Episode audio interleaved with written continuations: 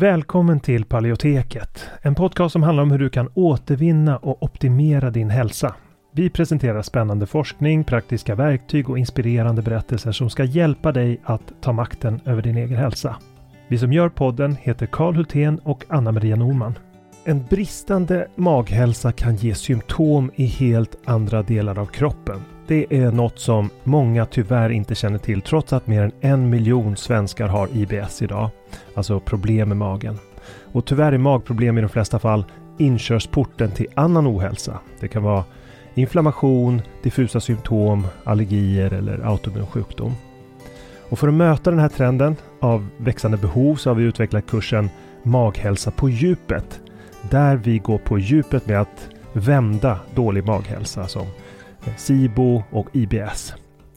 Och det här är viktiga delar av kursen som vi talar om och den senaste forskningen på de områdena. Och vi djupdyker i vad forskningen säger om de senaste naturliga terapiformerna, kostmetoder, kosttillskott, probiotika och så vidare. Och kursen den kickar igång fredagen den 3 maj och har fyra olika faser och tre frågestunder live. Och dessutom har vi olika resurser och guider att ladda ner från kursplattformen. Så du kommer få lära dig allt om hur du kan använda kosten som en väg till läkning. När, var och hur. Hur du kan använda olika kosttillskott och probiotika. Och om du redan är medlem i Hälsodetektiverna så får du som vanligt en rabatt på allt vi gör. Så även den här kursen. Och den här kursen tror vi är en perfekt väg för dig mot en bättre maghälsa där du inte bara får lära dig ett metodiskt tillvägagångssätt för att minska dina symptom utan också förstå de underliggande orsakerna. För att läsa mer om kursen och anmäla dig till den går in på paleoteket.se och klickar på utbildning. Eller klicka dig vidare från länkarna i podcastbeskrivningen. Så varmt välkommen till Maghälsa på djupet. Vi ses där när kursen startar den 3 maj. Innan vi kör igång med dagens tema vill jag påminna om att den här podcasten har ett utbildande syfte och inte utgör medicinsk rådgivning. Nu kör vi!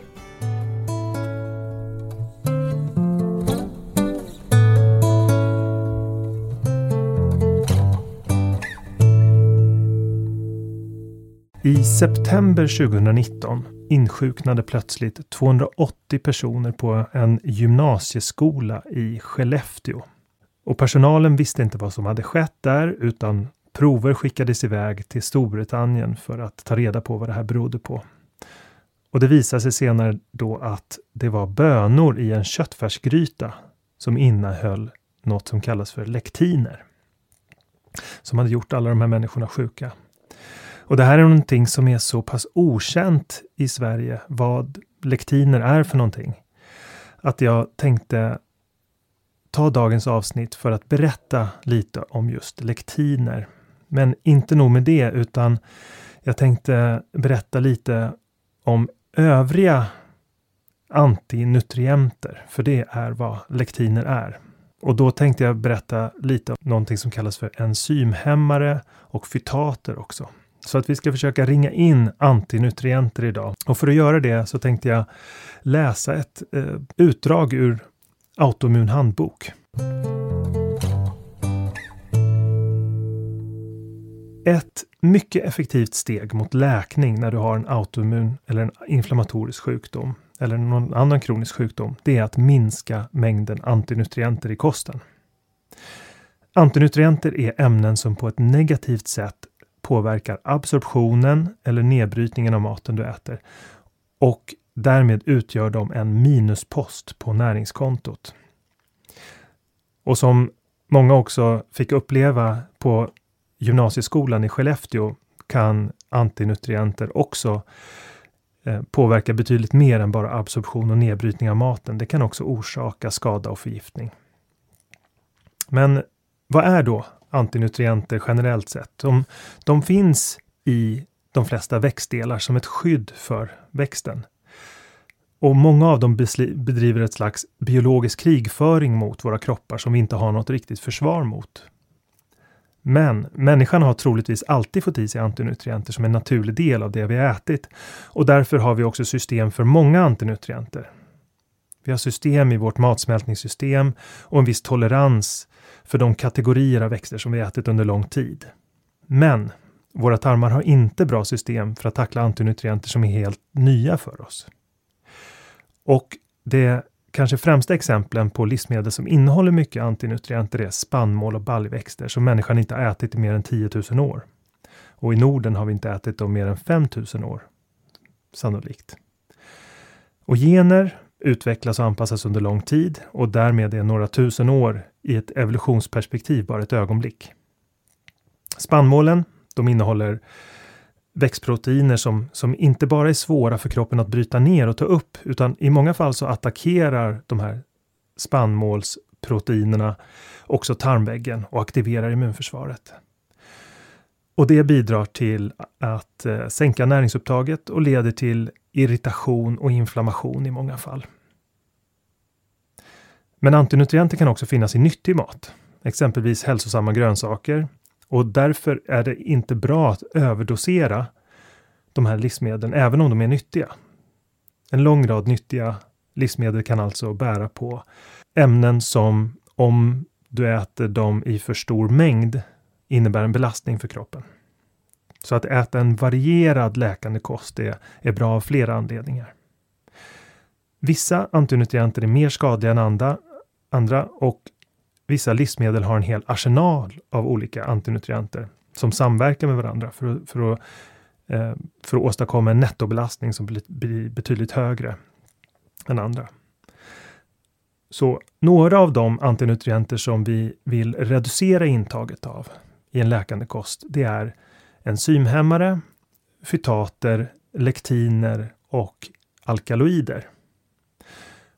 Om vi ska kort gå igenom vad de här olika gör för någonting, vi kommer fördjupa oss i det lite om en stund. Men enzymhämmare är ämnen som hämmar aktiviteten hos matsmältningsenzymer som behövs för att bryta ner maten. Och enzymhämmare finns i spannmål, pseudospannmål, mejeriprodukter och baljväxter. Fytater, det är salt av fytinsyra som minskar näringsuttaget genom att binda mineraler som exempelvis zink eller magnesium. Och eh, fytater finns främst i spannmål och baljväxter men också i nötter och frön.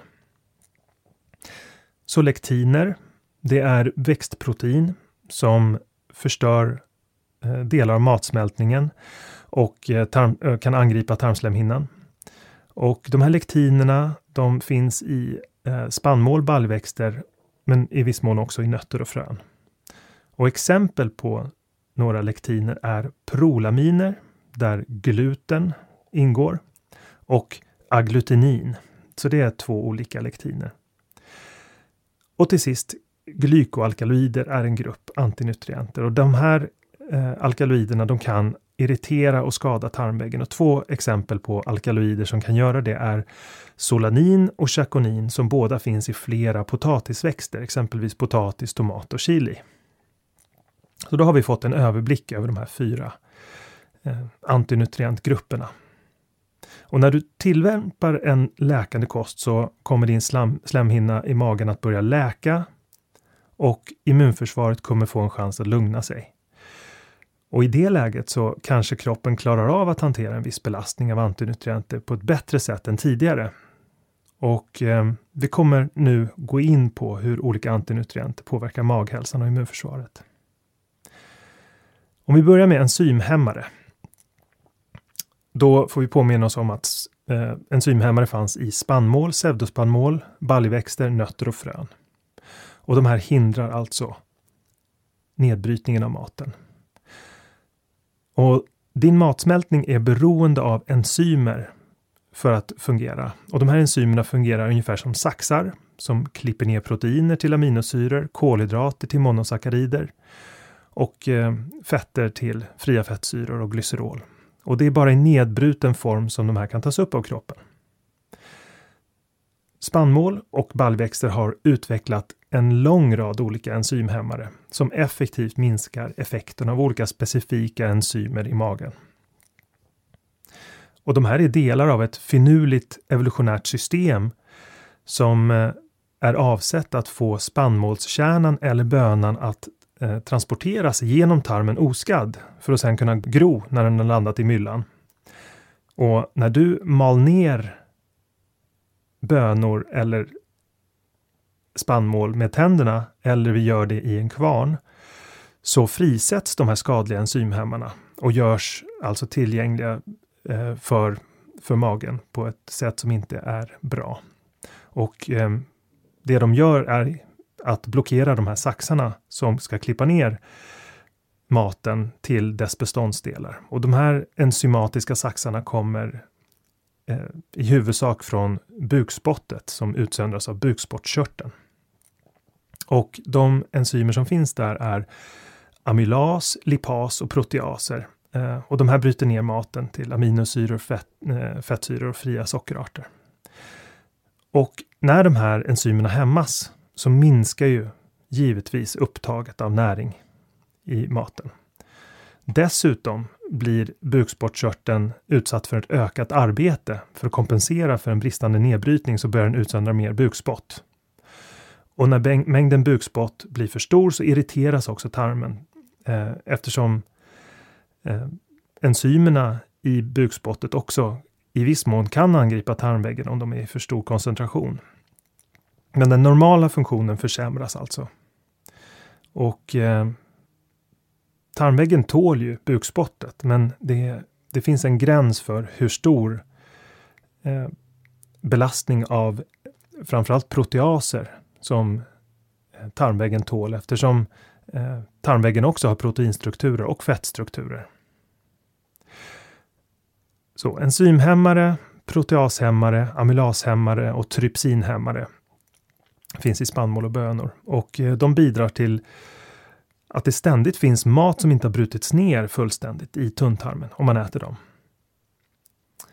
Och det kan vara början på ett lite riskfyllt läge för när onedbruten mat exponeras för immunförsvaret under lång tid och särskilt där tarmväggen samtidigt är irriterad av andra ämnen som också finns i bönor och baljväxter så kan det ge upphov till eh, födoämneskänsligheter. Och eh, osmält mat kan också göda bakterier som kan börja gro i tunntarmen och ge upphov till överväxt av bakterier där. Men eh, då har vi fått frågan ibland, men gurka och frukt och bär har ju också fröer som vi äter upp. Hur påverkar de maghälsan då? Jo, svaret är att vanligtvis när man äter dem så passerar fröna rakt igenom.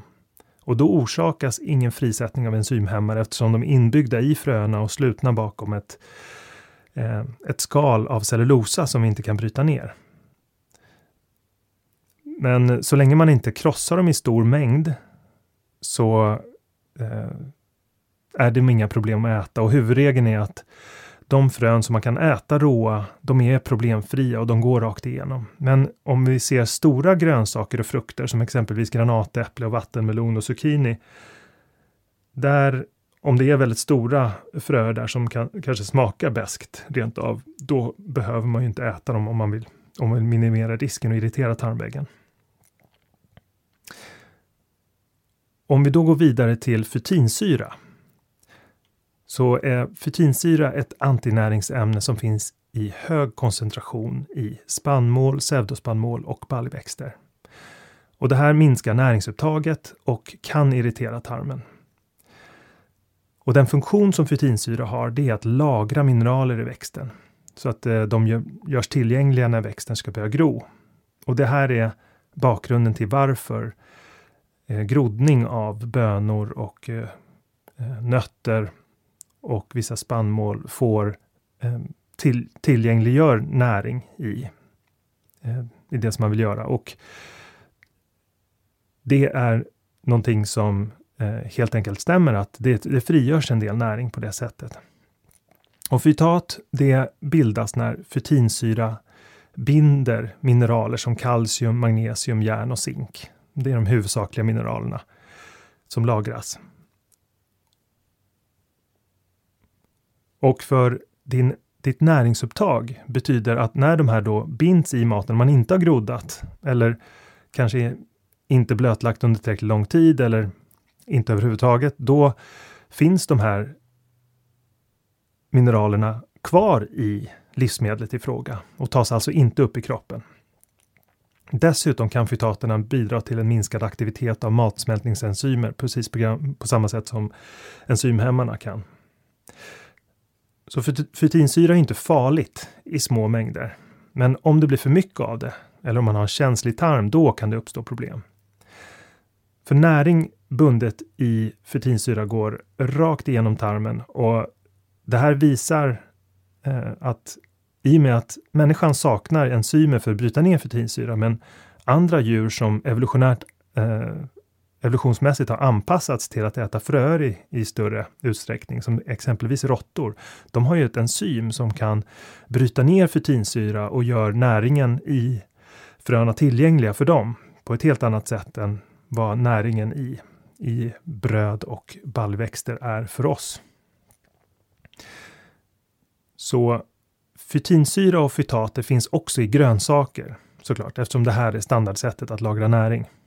Men koncentrationen där är väldigt låg och det går inte riktigt att komma upp i de här skadliga nivåerna genom att äta de livsmedlen. Men om eh, kosten däremot baseras på pseudospannmål eller spannmål och baljväxter så kommer man snabbt upp i väldigt höga nivåer. Samtidigt som man får de här andra antinutrienterna. Och eh, även om det går att bereda genom att blötlägga så går det att få ner nivån av fytinsyra, men det går inte att få dem att försvinna helt. Om vi går vidare till lektiner så är det den här gruppen som, som, eh, som jag berättade om på gymnasieskolan där eh, eleverna blir sjuka. Och det här finns ju hundratals exempel att läsa om eh, från olika länder eh, med förgiftningar och till och med dödsfall. Men eh, lektiner generellt, det är en grupp proteiner som finns i de flesta växter vi äter. Och eh, en del av dem är mer skadliga än andra. De är en del av eh, växtens naturliga försvar mot att bli uppätna. Och de lektiner som finns i grönsaker, de har inte så hög koncentration ofta och de, har inte, de är inte av typer som utgör ett stort problem i de flesta fall. Men de lektiner som finns i spannmål, baljväxter och pseudospannmål, de, de kan många gånger ge en smygande effekt på tarmväggen och på immunförsvaret. Effekten den tycks variera från person till person, men personer som har känslig mage eller inflammatoriska tillstånd eller ett överaktivt immunförsvar, de tycks vara mer känsliga och den totala mängden lektiner som man äter påverkar ju också. Det blir en slags, ett slags nettoeffekt av mängden lektiner man äter. I eh, spannmål och baljväxter finns två undergrupper av lektiner som är extra tuffa för magen att hantera och det är prolaminerna och agglutininerna. Och att vi utesluter just de grupperna, det är en av de, ett av de främsta skälen till varför det, eh, autoimmun paleokost är så effektiv. Och därför ska vi gå lite på djupet nu med eh, varför och hur de påverkar maghälsan. Om vi går in på prolaminerna först, så är allt protein egentligen som du äter består av långa kedjor av aminosyror och animaliskt protein har ganska slumpmässigt placerade aminosyror av 20 olika sorter och rikligt av de essentiella, åtta essentiella aminosyrorna. Och det här är aminosyror som kroppen behöver och magens enzymer klipper dem lätt i små bitar och tar upp dem effektivt så att nästan allt absorberas. Så vegetabiliska proteiner däremot, de skiljer sig från de animaliska. Proteinerna i bönor och baljväxter och spannmål, de är så kallade prolaminer i stort sett samtliga fall. Och det betyder att de har långa rader av aminosyran prolin som magens enzymer inte effektivt klipper isär. De kan, eh, magens enzymer kan bara klippa vissa sekvenser av aminosyror. Den, kan inte, eh, den passar inte för alla typer av serier. Och proteinet i de här vegetabilierna förblir till stor del osmält genom tunntarmen och det förklarar varför eh, 20 till 30 procent kommer, kommer aldrig tas upp, nästan oberoende av vilken eh, spannmål eller baljväxt man äter. Då enda sättet att få ett högt upptag är egentligen att processa eh, proteiner från vegetabilier. Då kan man få ett högt upptag genom att man spränger sönder cellerna och eh, gör proteinerna väldigt lättillgängliga där. Men eh, konsekvenserna av att äta vanliga livsmedel, det det, blir alltså bristande nedbrytning. Och eh, det eh, kan få följder som att prolaminer drar sig ut i kroppen och betraktas som främmande av immunförsvaret. Och det betyder ju också att immunförsvaret aktiveras och kan gå till attack mot det proteinet eller andra proteiner i maten som du också äter. Då. Allergier, intoleranser uppstår ur, ur den eh, kan uppstå då. Och sammantaget så blir eh, Eh, de här överkänslighetsreaktionerna en ytterligare källa till inflammation och försämring av maghälsan och symptomen och försämrar miljön i tarmen. Och det här är anledningen till att vi är så återhållsamma när det gäller att återintroducera spannmål. För det, det här kommer vi inte ifrån. Det här är en belastning. Därför rekommenderar vi att du konsumerar den här typen av livsmedel i måttlig mängd och helst inte dagligen, även om du kan återintroducera dem utan att få eh, tydliga symptom av det, så är de ändå inte bra mat utan det innebär alltid en belastning och en viss risk. Idag så vet vi väldigt mycket om ett prolamin som heter gluten. Och det har varit föremål för otroligt mycket forskning på senare tid. Eftersom det finns en stor autoimmun sjukdom i Sverige. En av, de van, en av de tre vanligaste autoimmuna sjukdomarna är just celiaki, som är, eller allergi mot det här prolaminet. Och det här, kopplar, det här prolaminet är väldigt speciellt, för det kopplar in till tarmväggen och transporteras in i kroppen aktivt, där det aktiverar immunförsvaret. Och det är många som väljer att äta glutenfritt idag. Men då ska vi komma ihåg att de glutenfria spannmålen och baljväxterna, de innehåller ju ofta också prol, andra prolaminer som också är svåra för magen att bryta ner. Så om vi ska få en överblick över vilka prolaminer som finns i olika spannmål så finns det ett protein som heter sein i majs. Det finns orsenin i ris, avenin i havre, kafrin i durra, gliadin eller gluten i vete. Och det finns prolaminer i korn, råg, quinoa, soja, jordnötter och alla andra li liknande livsmedel. För att de har alla livsmedel som liknar den här typen, som jag, alla de jag just nämnt, har genomgått en, vad som kallas för evolutionär konvergens, alltså att när en art har liknande mål och livsomständigheter som en annan, så utvecklar den med tiden samma kemiska vapen. Det är något som man observerat.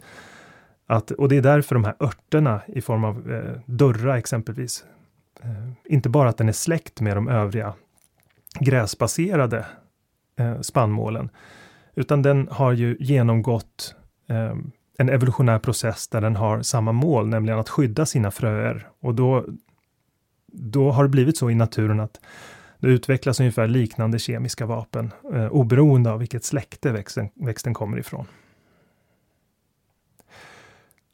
Då ska vi gå vidare till eh, agglutininer.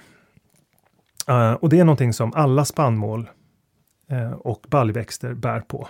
Och det är ett, också ett lektin som kallas för agglutinin. Och det finns många olika typer av agglutinin och vi vet väldigt mycket om deras effekt på immunförsvaret. I grunden så bo, beror problemet med agglutininerna att eh, magen inte kan bryta ner dem utan att de tar sig igenom tarmens slemhinna aktivt genom att koppla in sig till tarmens celler, till enterocyterna i tarmväggen och ta sig in i kroppen. Och när de gör det så påverkar de tarmväggen att signalera immunförsvaret att nu ska inflammation aktiveras här, för nu kommer något främmande in. Och de mest immunaktiverande agglutininerna de finns i sojabönor, jordnötter och kidneybönor, men det finns även i andra baljväxter som då har liknande effekt på tarmväggen. Och det här är anledningen till varför vi utesluter dem. Agglutinin från sojabönor exempelvis och jordnötter, de bidrar båda till läckande tarm och aktivering av inflammation. Eh, kidneybönor har ett agglutinin som heter fytohemagglutinin som är direkt giftigt om bönorna inte är tillagade tillräckligt. Och sannolikt var det så att eh, de här eleverna på Baldersgymnasiet eh, som blev sjuka åt eh, kidneybönor skulle jag gissa. Det mest studerade agglutininet som finns är från vete och heter eh, Wheat Germ Agglutinin, eller WGA. vilket bär på en, ett slags krok som hakar fast i strukturer på tarmväggens insida som heter IGF-receptorn. Och när det här inträffar så eh, transporteras eh, veteagglutininet rakt in genom tarmväcken och samtidigt så uppstår inflammation och tarmbarriären börjar läcka, vad som kallas för läckande tarm. Och den här inflammationen skadar tarmväggen och aktiverar T-celler, aktiverar B-celler som i sin tur kan vara delaktiga i att försämra symptomen genom att de driver den här autoimmuna processen eller andra inflammatoriska symptom på andra ställen i kroppen. Helt nya symptom kan också uppstå såklart, eh, som man inte har tänkt på. Men, och eh, agglutinin kan också lagras i delar av kroppen. Vetaagglutininet orsakar inflammation på flera sätt. Och eh, vi vet idag att till och med friska personer som äter vete får antikroppar mot veteagglutinin. Och att man får de här antikropparna, det är ett tydligt tecken på att de tar sig in i kroppen. Vi vet att inflammation uppstår mot dem, men vi vet inte alla mekanismer kring hur det sker. Vi vet däremot att några mekanismer för hur VGA påverkar magen och immuncellerna det är att de, de orsakar histaminfrisättning. Det är alltså samma typ av ämne som frisätts när man får ett myggstick i armen. Då frisätts det histamin där, så det sker i, då i magen från mastceller. Och det gör att tarmslemhinnan inte kan göra sitt jobb på ett normalt sätt utan att den blir inflammerad istället. Det blir som en förkylning liksom i magen. Men VGA har också en rad andra skadliga immunpåverkande effekter på tarmväggen och på vita blodkroppar. Det stimulerar exempelvis till produktion av inflammatoriska cytokiner och det är systemiskt verkande hormon som styr immunförsvaret och några av dem som ökar då, som utsöndras är TNF-alfa, interleukin 1 beta och interleukin 12 och interferon gamma. Och de här har en direkt inverkan på inflammatoriska T-celler som stimuleras till att få en ökad aktivitet. Och aktiveringen av dem eh, gör att eh, eh, de börjar utsöndra ett slags klister på ytan, ett slags klätterarmar. Och det här eh, klistret använder de för att klättra ut i vävnader och slemhinnor. Det är ett sätt för dem att ta sig till nya ställen i kroppen och där kan de då orsaka problem. Det är som att man väcker vaktposterna och eh, ger dem hillebarder och rustningar och skickar ut dem på uppdrag. Det är att be om problem helt enkelt. Så det är ett exempel på vad veteagglutinin gör. Och de här, en del av de här T-cellerna kan såklart vara autoimmuna. Men eh, Vetagluteninet stimulerar också B-celler som eh, är bovarna exempelvis inom eh, hypotyreos och många andra autoimmuna sjukdomar. Men de skadliga processerna, de slutar inte där, för samtidigt som eh, aktiverar immunförsvaret så undermineras också regleringen av immunförsvaret. Och det sker genom att T-hjälparceller som har till uppgift att dämpa autoimmuna reaktioner, de hämmas samtidigt. Så att man kan säga att eh, befälen i armén avskedas samtidigt som soldaterna skickas ut på uppdrag med sina vapen. Det är ett, eh, eh väldigt eh, ett recept på trubbel såklart. Så stimulans av inflammation samtidigt som bromsen för inflammation blockeras. Och den här typen av lektin finns i vetekorn och råg. Ehm, i övriga spannmål så finns de också, framförallt de som inte håller gluten. Eh, de, de spannmål som inte håller gluten vet vi inte lika mycket om, men att de har liknande ämnen vet vi. Så de livsmedel som har betydande mängd antinutrienter, det är spannmål och pseudospannmål i första hand. Och eh, spannmål det är eh, frön från gräsväxter som innehåller alla de här prolaminer, de innehåller agglutininer, enzymhämmare och futinsyra. Och pseudospannmålen däremot, de, de liknar spannmålen. Det, det, ett exempel är bovete. Eh, men på grund av de anledningar som jag just gick igenom med hur evolutionen pressar olika arter att likna varandra när det gäller kemisk krigföring så utesluter vi också pseudospannmål eftersom de har liknande vapen. Och, ehm, Samtidigt så är det så att toleransen för enskilda medlemmar i varje grupp alltså skiljer sig från person till person. En viss individ kan vara känslig mot en men inte en annan. Och längre fram i en, när man har genomgått en läkande kost under minst 30 dagar och gärna mer, så kan man såklart prova att prov, göra provokationstester på ett systematiskt sätt med de här pseudospannmålen och se om just det egna immunförsvaret och maghälsan tillåter att man vid enstaka tillfällen äter ett visst spannmål eller inte. Så om man ska få en liten överblick över eh, vilka växter som ingår i eh, spannmålen så är det vete, korn och råg med svenska spannmål som alla innehåller gluten. Havre innehåller inte gluten, men det odlas ofta tillsammans med glutenspannmål. Så personer som är glutenallergiska brukar köpa glutenfri havre som har odlats på speciella fält. Vitt ris innehåller betydligt mindre mängd antinutrienter eftersom de flesta eh, antinutrienter i det fallet sitter i skalet och därför poleras det bort. Och därför kan många återintroducera ris för att öka sitt intag av kolhydrater. Eh, och de allra flesta, skulle jag säga, får inte någon reaktion utav det. Utav det. Men det betyder inte att vitt ris är ett väldigt bra livsmedel, utan det betyder bara att många kan tolerera att äta det. Och slutligen majs innehåller då prolaminet sin som tolereras av betydligt fler än glutenspannmålen, men ändå förekommer liknande eh, protein och symptom också av eh, och reaktioner på sin i majs. Örter som används på samma sätt som spannmål i eh, matlagning runt om i världen, de kan vara glutenfria och orsaka färre reaktioner i de flesta fall. Vi har inte riktigt lika mycket erfarenhet och eh, vi, har inte, vi har inte lika mycket kunskap om hur vanliga reaktionerna är mot exempelvis quinoa, amarant, bovete, eh, teff och durra. Eh, dessutom, så, de är väldigt nya inslag i den svenska kosten och eh, vi vet helt enkelt inte hur vanliga reaktioner är på dem. Men fram till den dag då de bevisats vara problemfria eller ha färre problem än de övriga så, så rekommenderar vi försiktighet. Så vidare till baljväxterna. Och det här är ett släkte eh, som inkluderar bönor, linser, ärtor, jordnötter och soja.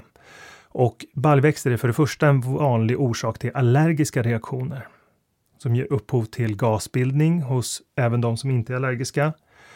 Och det beror på att eh, agglutininer och enzymhämmare gör dem svåra för magen att bryta ner. Och dessutom innehåller de oligosackarider och fermenterbara kolhydrater, alltså en, ett slags kostfiber som personer med IBS är väldigt känsliga mot. Så att det i kombination med agglutinin och enzymhämmare gör att de ofta orsakar eh, problem med magen. Och baljväxter utesluts främst på grund av tarmirriterande effekt på immunförsvaret. Men eh, vissa baljväxter kan vara en del av en hälsosam kost om de tolereras väl. En del baljväxter har visat sig exempelvis ha en positiv effekt på blodsockerreglering eftersom de har väldigt lågt glykemiskt index och de har mycket fibrer.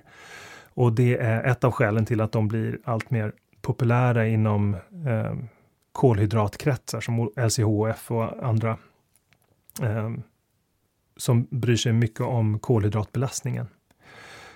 Och om du vill pröva att återintroducera bönor efter att du har genomgått den här läkningsfasen, då är det viktigt att man gör som traditionella, som, som befolkningar exempelvis Sydamerika, det vill säga använda tryckkokning och blötläggning under lång tid så att bönorna kokar sönder ordentligt. Det var det man hade missat i den här gymnasieskolan, att man hade kokat dem för kort tid, man hade inte eh, lakat ur tillräckligt mycket av antinutrienterna och därför var de här lektinerna i så hög koncentration att de blir giftiga.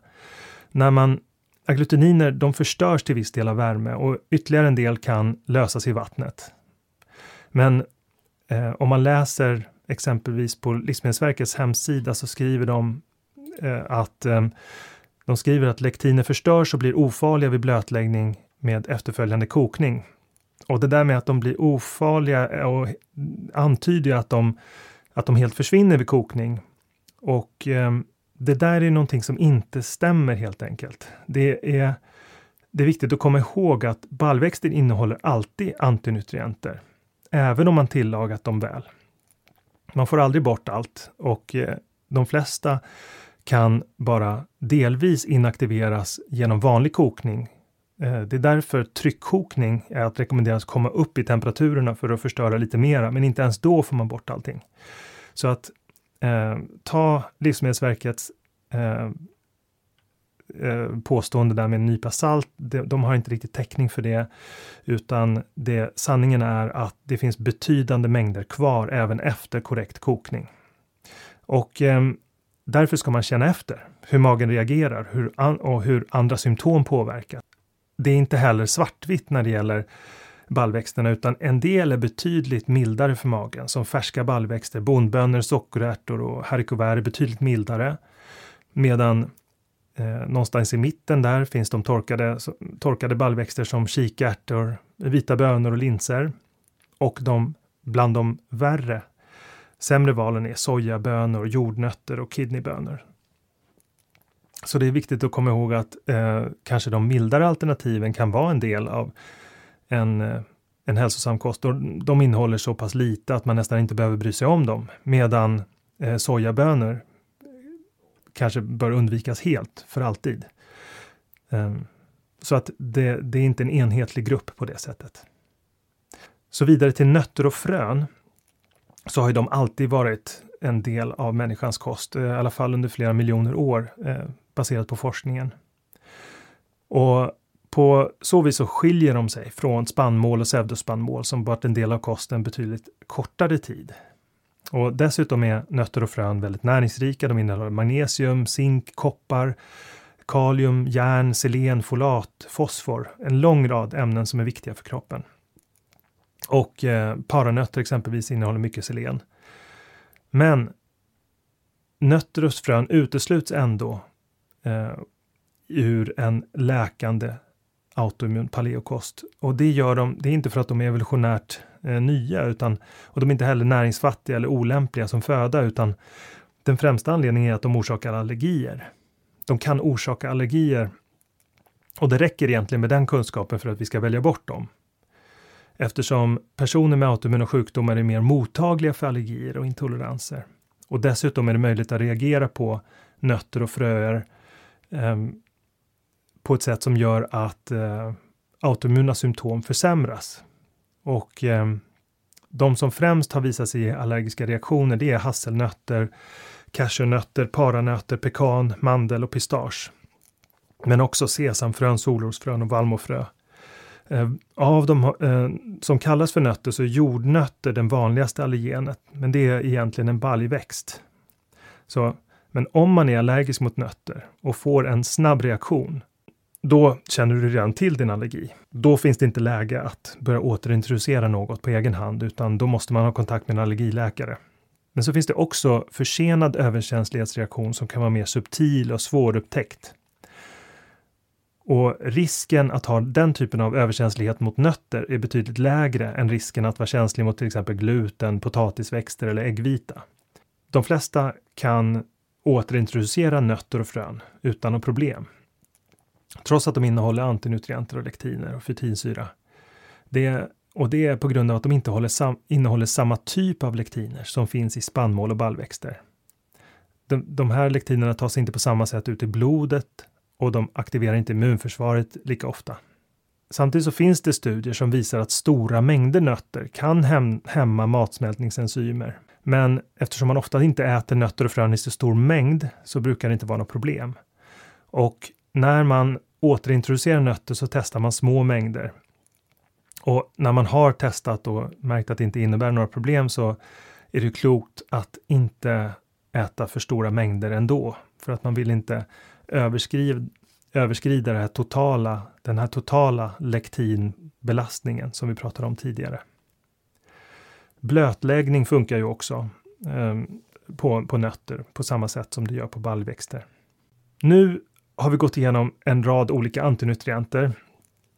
Men de värsta är nog lektinerna trots allt.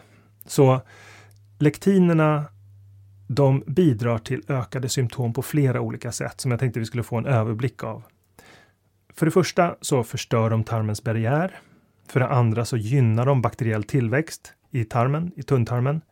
De kan aktivera inflammation och de medför en ökad risk för överkänslighetsreaktioner. Och eh, sammantaget så rekommenderar vi att man minskar lektiner i kosten, framförallt från evolutionärt nya källor. Och eh, det gör man genom att utesluta de flesta baljväxter och framför allt spannmålen ur kosten. Det här var ett utdrag ur Autoimmun handbok där jag försökte prata lite fritt utifrån eh, det som står där och också gjort, lite tillägg där det har känts eh, lämpligt. Men eh, i huvudsak är det ett utdrag ur Autoimmun handbok som du gärna får ta del av och läsa mer av. Det finns också mer resurser att ladda ner på paleoteket.se.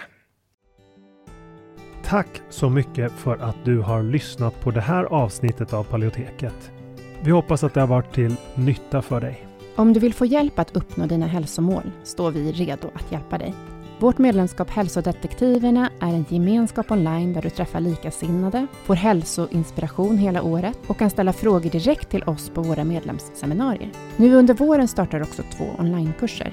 AIP Masterclass är kursen för dig som vill lära dig allt du behöver veta om kostupplägget AIP, autoimmunprotokoll, samtidigt som du blir guidad genom en stegvis process med både läkningsfas, utvärdering och återintroduktioner. Sen har vi kursen Maghälsa på djupet som riktar sig till dig med IBS och misstänkt eller konstaterad SIBO. Vi fokuserar helt på vad du kan göra med kost, livsstil och strategiskt utvalda kosttillskott. För dig som föredrar att läsa finns också våra fyra böcker. Besök paleoteket.se för att veta mer och glöm inte att prenumerera på vårt nyhetsbrev. Du hittar länkar i beskrivningen till podcastavsnittet.